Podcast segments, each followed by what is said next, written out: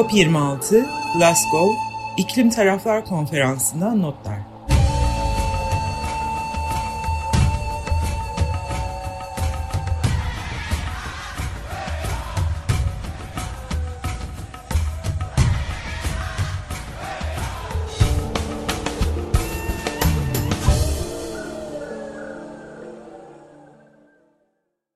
Evet, saat onu 3 dakika geçerken Açık Gazetenin ardından Açık Radyo'da COP26'dan direkt yayına geçtik. Daha önce programın başında 2 saat kadar önce söylemeye çalıştığım gibi Derin Altan'la beraberiz Glasgow'dan.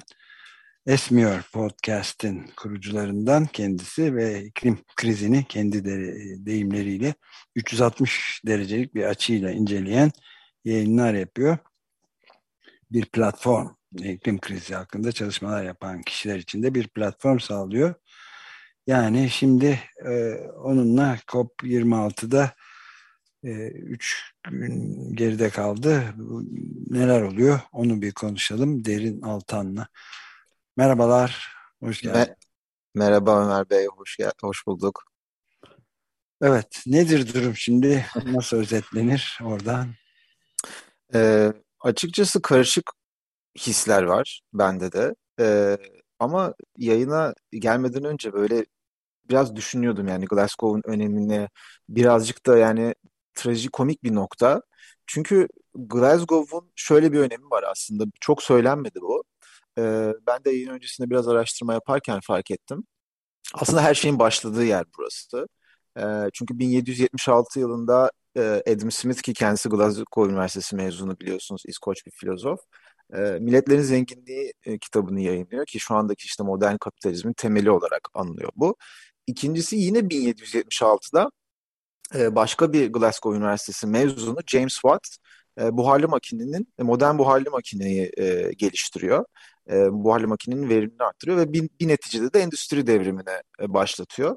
Yani aslında 245 yıl önce e, hem modern kapitalist sistem hem de endüstri devriminin teknik olarak hani e, sembolik olarak başladığı nokta olarak düşünebiliriz Glasgow'u. Ve ondan 245 yıl sonra bu iki hani hem felsefe akımının hem de e, o keşfin geliştirmiş olduğu endüstri devrimini yaratmış olduğu yıkımın etkilerini ortadan kaldırmak üzere 200'e yakın ülke, 120'ye yakın dünya lideri burada toplanıp belli çabalar geliştirmeye çalışıyor bu böyle bana düşündüğüm zaman yani biraz şey gelmişti. Kaderin bir cilvesi gibi gelmişti. Şey olarak da bakarsak buradaki hisler nasıl olarak bakarsak biraz karışık. Çünkü yani biz her zaman en azından Esmer olarak düşündüğümüz zaman ki hani sizle de konuştuğumuz iklim grevinde de temel mesaj buydu e, iklimi değil sistemi değiştir diye yola çıkıyoruz ama yani mevcut sistem içerisinde de yani belli bir çabalar yapılıyor. O mevcut sistem içerisinde yapılan belli çabalar da kendine birazcık şu anda COP26'da aslında e, yansımasını bulmuş gibi görüyoruz. En azından o şekilde hissediyoruz biz şu anda. Evet ben e, dedim bir ufak nokta ilave etmek isterim. Adam Smith'ten bahsettiğin çok iyi oldu. Yani biraz da aslında e, onun felsefeci ve ahlak felsefecisi yönü e, es geçiliyor gibi geliyor bana. Noam Chomsky bir başka felsefeci ve aktivist e, etraflı yazılar yazmıştı. Yani Adam Smith'in aslında e, zenginlerin özellikle bu e, burjuva sınıfının ne kadar tehlikeli sonuçlar yaratabildiğini de belirten önemli yazıları var. Hatta bu Wealth of Nations'da Ulusların Zenginliği kitabında da pek üstünde durulmuyor, okutulmuyor o sayfalarda. Yani evinizde e, misafir olduklarında bile zenginleri misafir ederken bile dikkat edin e, yatak odanızda eşinizin mücevheratını da götürebilirler, çalabilirler filan diye de kuvvetli eleştirileri vardı.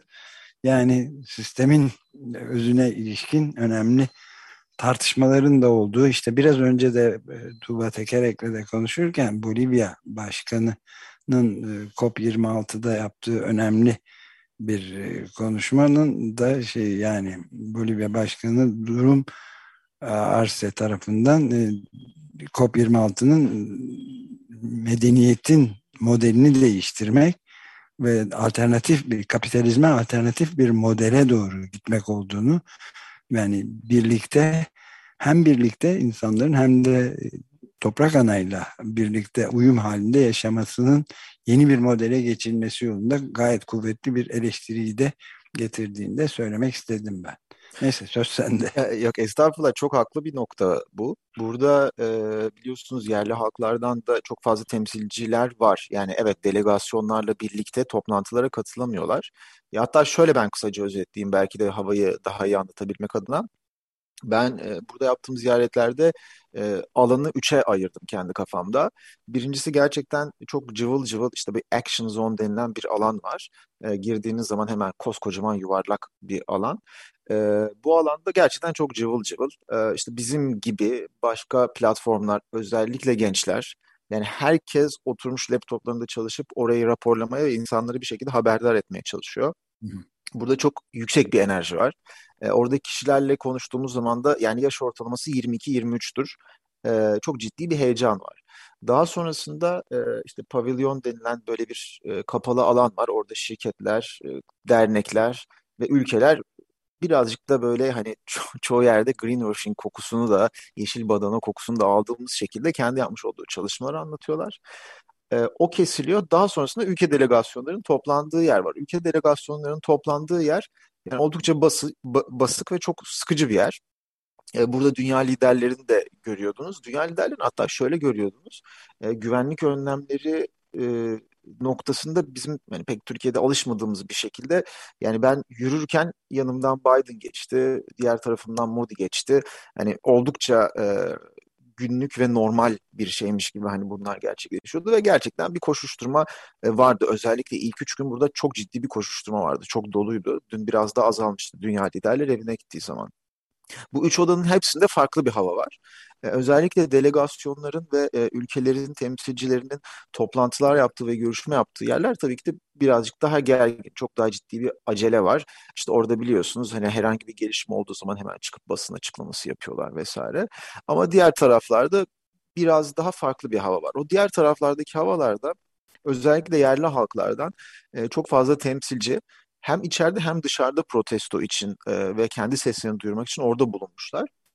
Ve o yerli halklardan e, özellikle mesela e, Amerika Birleşik Devletleri şu andaki Amerika Birleşik Devletleri topla, topraklarındaki e, Kızılderili kabilelerinin temsilcileriyle konuşma fırsatı buldum ki konuşmayı tercümanlar aracılığıyla yapıyoruz tabii ki de. Onlar bana bir şey söyledi ve sizin söylediğiniz e, işte toprak anayla e, bütünleşme konusunda çok e, enteresan bir açıdan geldiler. Siz zaten daha önce yayınlarda da söylüyordunuz. Onlar da şöyle geldi. E, zaten bizim halklarımızda, bizde işte Amazon topraklarında, Avustralya'da, aborjinlerde doğayla iç içe ve doğayı tahrip etmeden, e, doğanın doğayı kullanarak ilaçlarımızı, enerjimizi, gıdamızı, suyumuzu e, üretebildiğimiz, hiç atık üretmediğimiz şekilde yaşamanın bilgileri Bizde zaten kadim biçimde var. Biz zaten on binlerce yıldır bu şekilde yaşıyoruz. Ama şu anda bir dönüşüm yapmaya çalışılıyor. Biz bunu samimi bulmuyoruz. Çünkü kimse bize gelip bizim bilgilerimizden, bizim bu kadim bilgilerimizden yararlanmaya çalışmıyor. Kendi çapında yepyeni bir şey geliştirmeye çalışıyor ama bu bilgi zaten bizde var diyorlardı. O bana bayağı dokunmuştu. Ee, sizin söylediğiniz şey de aslında bana o görüşmelerimi e, hatırlattı. Biraz önce bahsetti, bahsettiğiniz konu. Yani inovasyon gibi işte havadan karbon nasıl emilir filan gibi ya da işte karbon gömme, toprağa gömme vesaire saklama yöntemleri henüz e, mevcut olmadığı gibi böyle bir teknoloji olmadığı gibi olsa bile ne kadarını çok e, kurtarabileceğini hiç kimsenin hesaplamadığı şeylerle vakit geçiriliyor. Yani peri masallarıyla aslında George Martin'in evet. e, tabirini de kullanacak olursak Oysa yerliler biz bunu zaten biliyoruz. Sadece paylaşmaya hazırız ama siz paylaşmaya yanaşmıyorsunuz diyorlar anladığım kadarıyla. E, evet aynen öyle. Hatta e, konuyu bir, bir adım daha da derinleştirirsek tabii okey e, sera gazlarını yakaladık sakladık. Hepsini sakladık. E, peki ekolojik yıkılımı ne yapacağız? E, evet. Okyanuslardaki e, yeni oluşan, atıklardan oluşan yeni kıtayı ne, ne yapacağız? Aslında e, bu kadim bilgilerde saklı olan şey bütüncül bir çözüm.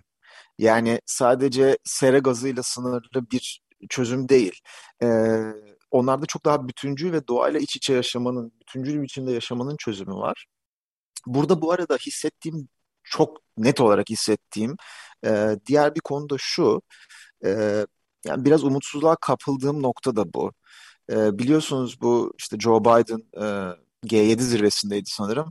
Amerika geri döndü diye bir açıklama yaptı. O da işte hani bizim biz de onu şunu anlamıştık. E, uluslararası sahnedeki öncü olma rolünü üstlenmeye çaba çabasına geri döndü diye. Zaten G20 zirvesinde de benzer bir işte çabalar gösterildi. Buradaki hareketleri de ve en son Amerika'ya dönmeden önceki basın açıklamasında da şunu söyledi. E, Amerika işte uzun süredir sessizdi. E, şu anda dünya sahnesinde, dünyada işte bir liderlik yapma sahnesine geri dönüyor. E, peki Çin nerede? Hani Çin biz yokken bu rolü üstlenmeye çalışması için Çin nerede? Çin'i burada da göremiyorum gibi bir şey söyledi. Ve gerçekten de işte Joe Biden ve Boris Johnson burada bayağı böyle bir koşuşturdular. Ve yine tabii ki de insanı bir bakıma böyle hani gülümseten bir çaba. Çünkü aslında Birleşik Krallık ve Amerika Birleşik Devletleri peşi sıra bir biçimde karbon salımlarını 220 yıl boyunca taşıyan ülkeler aslında şu anda çözmeye çalışıyorlar gibi duruyor. Yalnız buradaki umutsuzluğa neyi kapıldı derseniz e, tabii ki de o liderlerin e, zihinlerindeki tek mesele bu olamıyor. E, biliyorsunuz Joe Biden Amerika Birleşik Devletleri'ne döndüğü zaman daha havada öğrendiği bir haberle Virginia eyaletini kaybetti. İç politika da çünkü çok önemli. Bu da aslında sistemin ne kadar kırılgan olduğunu gösteriyor. Şu anda bir kişi var. E, o kişi ha, yani hadi tamamen samimi olduğunu varsayalım. Tamamen içten olduğunu varsayalım. Gerçekten hayatın amacının bu olduğunu varsaysak bile bu kişi büyük ihtimal birkaç yıl sonra seçilememe ihtimali var. Ve onun yerine gelen kişinin tekrar Paris Sözleşmesi'nden çıkma veya bütün bu planları çöpe atma ihtimali var. Yani sistemin aslında kırılganlığı bu. Ee, 2050 yılına kadar bütün bu devletlerde eğer çok otokratik bir devlet değilse 6 kez hükümetlerin değişme planı var. Ya onların öncelikleri de değişebilir. Hadi onu bıraktık. Aslında COP1'den yani 1995'ten günümüze kadar bakarsak içerisinde e, Bosna'da yaşanan savaş var, e, Afrika'da yaşanan açlık, hastalık krizleri var, e, Covid-19 var, ekonomik kriz var. E, zaten bir kere 9 e, 11 Eylül var ve ondan sonra e, teröre karşı başlatılan savaş var. Aslında dünyanın gündemi 2021 yılında evet iklim krizi olabilir ama dünyanın gündemi de bir anda değişebiliyor ve o bizi hedeflerimizden 2 yıl 3 yıl boyunca saptırabiliyor. E ve bize siz dediğiniz gibi peri masalları olmasının sebebi bunlar hala söz. Yani hala aksiyon yok. E, hala deniyor ki 2030 yılında biz e, biliyorsunuz bir sözleşme yapıldı. Bu da 2030 yılında işte 100 ülke ormansızlaşmayı e, durdurmaya ilişkin bir söz verdi. Yalnız bir dakikada 36 tane futbol sahası büyüklüğünde orman 2030 yılına kadar yok olmaya devam edecek mi? Yani 2020 yılında Birleşik Krallık adalar, adalar zinciri kadar orman bölgesi yok oldu. Yani ben bunu zihnimde canlandıramıyorum bile. Bu cümleye başladığımdan beri 10 futbol sahası orman gitti dünyada. Ee, işte aksiyon dediğimiz, harekete geçin diye talep ettiğimiz şey aslında buydu. Biz e, yine belli sözler aldık. G20 zirvesinden de biliyorsunuz e, kömüre karşı bir cümle eklenmişti 21 sayfalık deklarasyona ama e, kömürün nasıl bu phase out dedikleri yani kademeli bir biçimde nasıl azaltılacağına ilişkin bir plan e, çıkmadı. O yüzden de yani peri masalları olarak kalıyor maalesef bunlar. Yani kusura bakmayın biraz insan burada doluyor. O yüzden böyle arka arkaya e, farklı konulara biraz dans etmiş oldum. Yok, yok gayet iyi. Fakat e, benim e, söylemek istediğim, ilave etmek istediğim küçük bir şey de şu yani tamamen umudu aslında şey bu eylemcilerin mesela benim sık sık başından beri yani pazartesiden beri her gün tekrarlamakta hiçbir sakınca görmediğim iklim eylemi için acil çağrı vardı. Dünyanın tüm liderlerine işte hı hı. İsveç'ten Greta Thunberg, Uganda'dan Vanessa Nakate, Polonya'dan Dominika Lasota ve Filipinler'den Mitritan'ın dört genç kadının, kadın kızın iklim eylemi için acil çağrı imzaladı ve dünyanın tüm liderlerine ihanet kelimesiyle başlıyorlardı zaten. Hükümetlerin sera gazı emisyonlarını azaltmaktaki çuvallamasını dünyanın her yerindeki genç insanlar işte böyle tanımlıyor. Hiç de şaşılacak bir yorum değil. Hı hı. kritik bir buçuk derece e, hedefinden kıyamet kadar uzağız ama buna rağmen dört bir yanda hükümetler fosil yakıtlara milyarlar harcayarak bu krize adeta körükle gidiyorlar diyor ama bu bir tatbikat değil. Dünya kırmızı alarmda gezegenimiz yıkıma uğrarken milyonlarca kişi büyük acılar çekecek. Vereceğiniz kararlarla bizi bekleyen korkunç bir geleceği ya yaratacaksınız ya da önleyeceksiniz. Bunu belirleyecek güç sizin elinizde. Ama biz de diyor bu e, değişim için hazırsak yaşanabilecek olası en kötü sonuçları önlemek için hala vaktimiz var. Bunun için kararlı ve öngörülü bir liderlik gerekiyor. Bir de muazzam bir cesaret. Ama biz, biz sizi bastıracağız, tabandan bastıracağız diyorlar. Umut orada. Anla, şunu bilin ki siz o adımı attığınızda arkanızda sizi destekleyen milyarlarca insan olacak diyor. Bence asıl umut e, burada. Yani şeyde bu saydığım isimlerden biri de Mitlitan da Demokrasi Now'da aynı şeyi net olarak e, söylemiş. Yani bütün mesele sistemin değişmesi. Bunu başarabil başaracağız ve başaramazsak zaten yok oluş gelir diyor. Evet, burada biliyorsunuz o, yarın e, İskoçya saatiyle 11'de Türkiye saatiyle saat 2'de e, Calvin Grove Park'ta büyük bir e, eylem olacak. Ben de orada olacağım. Evet, ben de orada olacağım. İşte oradan e, tabii paylaşımlarımı yapmaya çalışacağım. E, ben de çok heyecanla bekliyorum. Şu ana kadar küçük küçük e, eylemlerin içerisinde bulundum. Yani o havayı hissetmeye çalıştım. Her gün farklı yerlerde farklı e, yani yok oluş isyanının mesela eylemleri oldu. Fridays for Future'ın eylemleri oldu. Onları yakalamaya çalıştım ama yarın çok sistemik biçimde toplu bir çağrı olacak. Ve o, yine o eylemlerde duyduğum bir şeyi de paylaşmak istiyorum hani vakit varsa. Ee, çok da evet sağ olun. Çok düşünmemiştim ama gerçekten de konuyu çok iyi anlatıyor. Hani bir buçuk dereceden bahsettiniz. Zaten artık Boris Johnson'ın da burada işte bir buçuk derece için artık bu son şansımız gibi bir şey söylüyordu. Yani matematiksel ve bilimsel olarak baktığımız zaman o şansı zaten kaçırmışız gibi geliyor ama e, yine de yine de öyle olduğunu varsayalım. E, bir buçuk derece için son şans olduğunu varsayalım. Buradaki delegasyonlar ve buradaki insanlar konuşurken bir buçuk derece kaçtığı zaman hop otomatik olarak ikinci hedef iki derece olarak düşünülüyor. Yalnız bir buçuk derece ve yani onlar da şunu söylüyordu. Bir buçuk derece kaçtığı zaman ikinci hedefimiz 1.51 olmalı. Çünkü o 0.5 derecenin özellikle belli topluluklarda ve genellikle de maalesef sosyoekonomik olarak veya kaynaklara erişim olarak e, doğuştan dezavantajlı bir biçimde bölgelerde doğan e, halklarda ve kişilerdeki yaratabileceği tahribatı biz şu anda işte belki arabalarında dinliyorlar, belki koltuklarında dinliyorlar. Ama yani rahat bir ortamda dinliyorlardır diye düşünüyorum. Biz bunu algılayamayacağımız bir konu. O yüzden hop 0.5 derece değil, evet 1.5 derece kaçtı. O zaman hedefimiz bundan sadece küçücük bir adım ilerideki iki hedef olmalı. Bunu tutturmamız gerekiyor. Ama sanki öyle bir hava var ki burada.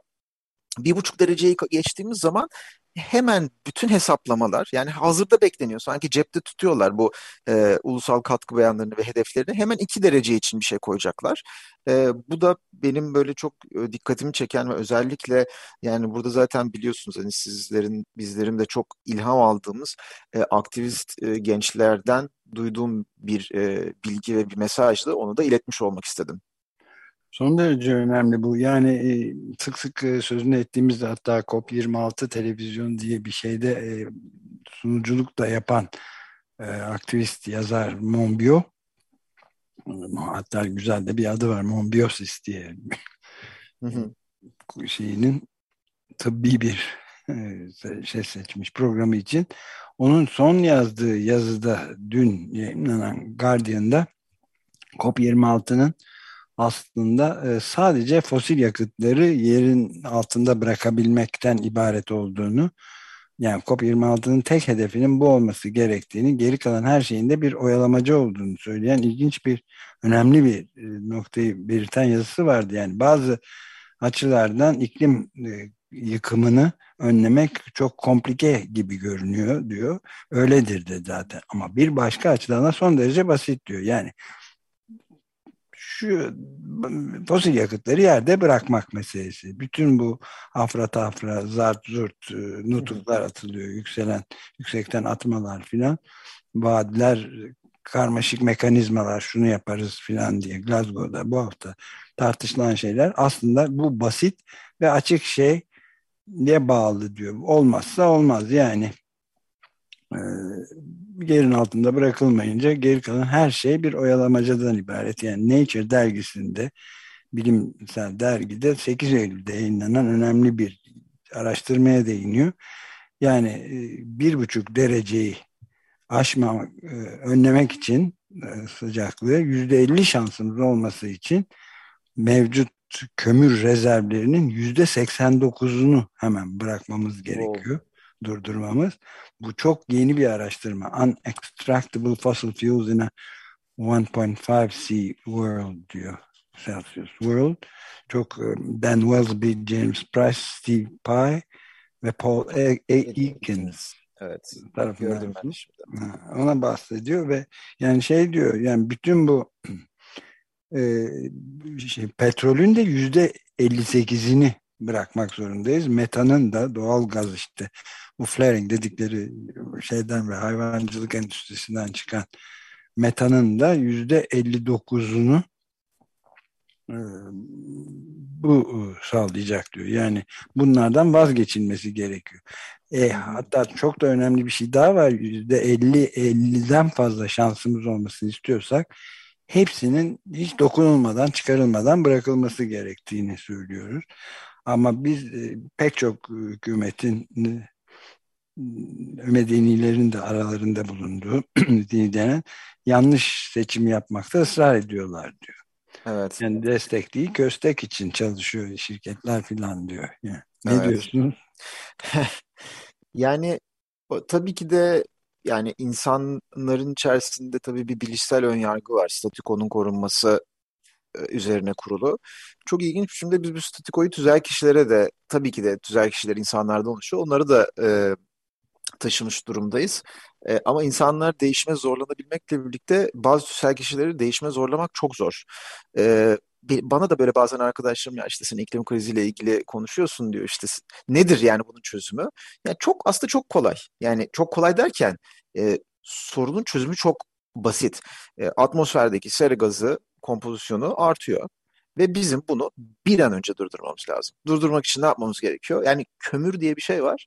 2021 yılındaki kömürü ben hala kullandığımıza gerçekten inanamıyorum. Yani evet. herhangi bir bir de şu, şöyle de bir sıkıntı var. Biz e, bilişsel önyargı olarak belki değişmeyi çok seçmiyoruz bireyler olarak.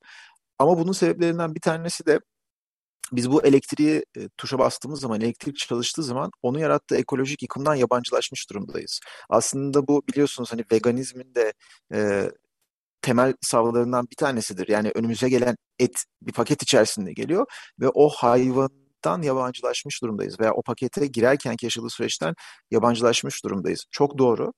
Ee, ama ayrıca termik santral her zaman şehirlerden çok uzaktadır. Yani eğer bir termik santralin yanına gittiğiniz zaman, şimdi burada yani is, isim vermiyorum ama Afşin Elbistan veya Yatağan hani vermiş oldum. Onların yanına gittiğiniz zaman ve böyle bir 250 metre uzaktan bir baktığınız zaman yani orada bir şeylerin yanlış gittiğini anlıyorsunuz. Gerçekten ben söylerken bile hani tüylerim diken diken oluyor o manzaraları gören bir insan olarak. Ya yani o manzaralar gerçekten bir insanın için kaldırması çok zor ve travmatik manzaralar. Ama o manzaralardan üretilen elektriği biz yabancılaştığımız için çok rahatça e, e, harcayabiliyoruz. E, yani ben mümkünse e, eğer yakında oturuyorsunuz veya yanından geçme imkanınız varsa yoldayken bir e, yani haritaya yazıp yolunuzu bir 20 kilometre uzatmaya değer. Yani o termik santralleri görmek. Hani bu çağrının, sizin çağrınızın, bizim çağrımızın, gençlerin çağrısının neden olduğunu sadece 5 saniyede anlayabilirsiniz. Bunları bir an önce yerin altında bırakmamız gerekiyor. Bazı e, şeylerde, bazı firmalarda biraz daha samimi, tırnak içinde samimi hissediyorum. Çünkü onlar e, Joe Biden'ın da deyimiyle ve benim, benim kalbim çok kıran bir deyimle iklim krizine fırsat olarak bakıyor. Joe Biden'ın Amerika'ya dönmeden önceki e, basın açıklamasına bakarsanız birkaç kere opportunity, fırsat kelimesini kullandı. Ve birkaç kez de büyüme, ekonomik büyüme, istihdam yaratılması kelimelerini kullandı. Ben bunu anlıyorum. Yani iç politikada oy alması gerekiyorsa bunu söylemesi gerekiyor ama aslında sistemi değiştir dediğimiz zaman değişmesi gereken şey zaten bu zihniyet olarak biz Aynen. bakıyoruz. Yani o benim kalbimi biraz kırdı. Yani ben ondan sonra biraz kopa karşı inancım. Yani tabii buraya gelince insan birazcık böyle bir şey yapıyor. Yani hani oradaki dayanışma havasıyla birazcık kanabiliyorsunuz ama yani orada ben dinliyordum canlı olarak. İşte fırsat, büyüme dedi ve ben hani baya baya kalbim böyle yumurta gibi kırıldı ortadan. Evet.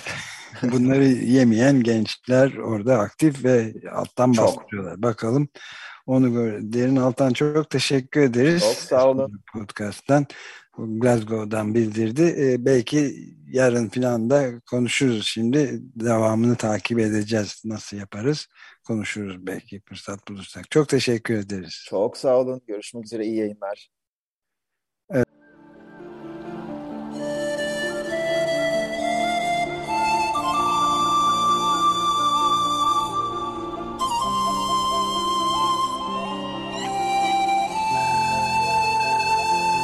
COP26, Glasgow, İklim Taraflar Konferansı'ndan notlar.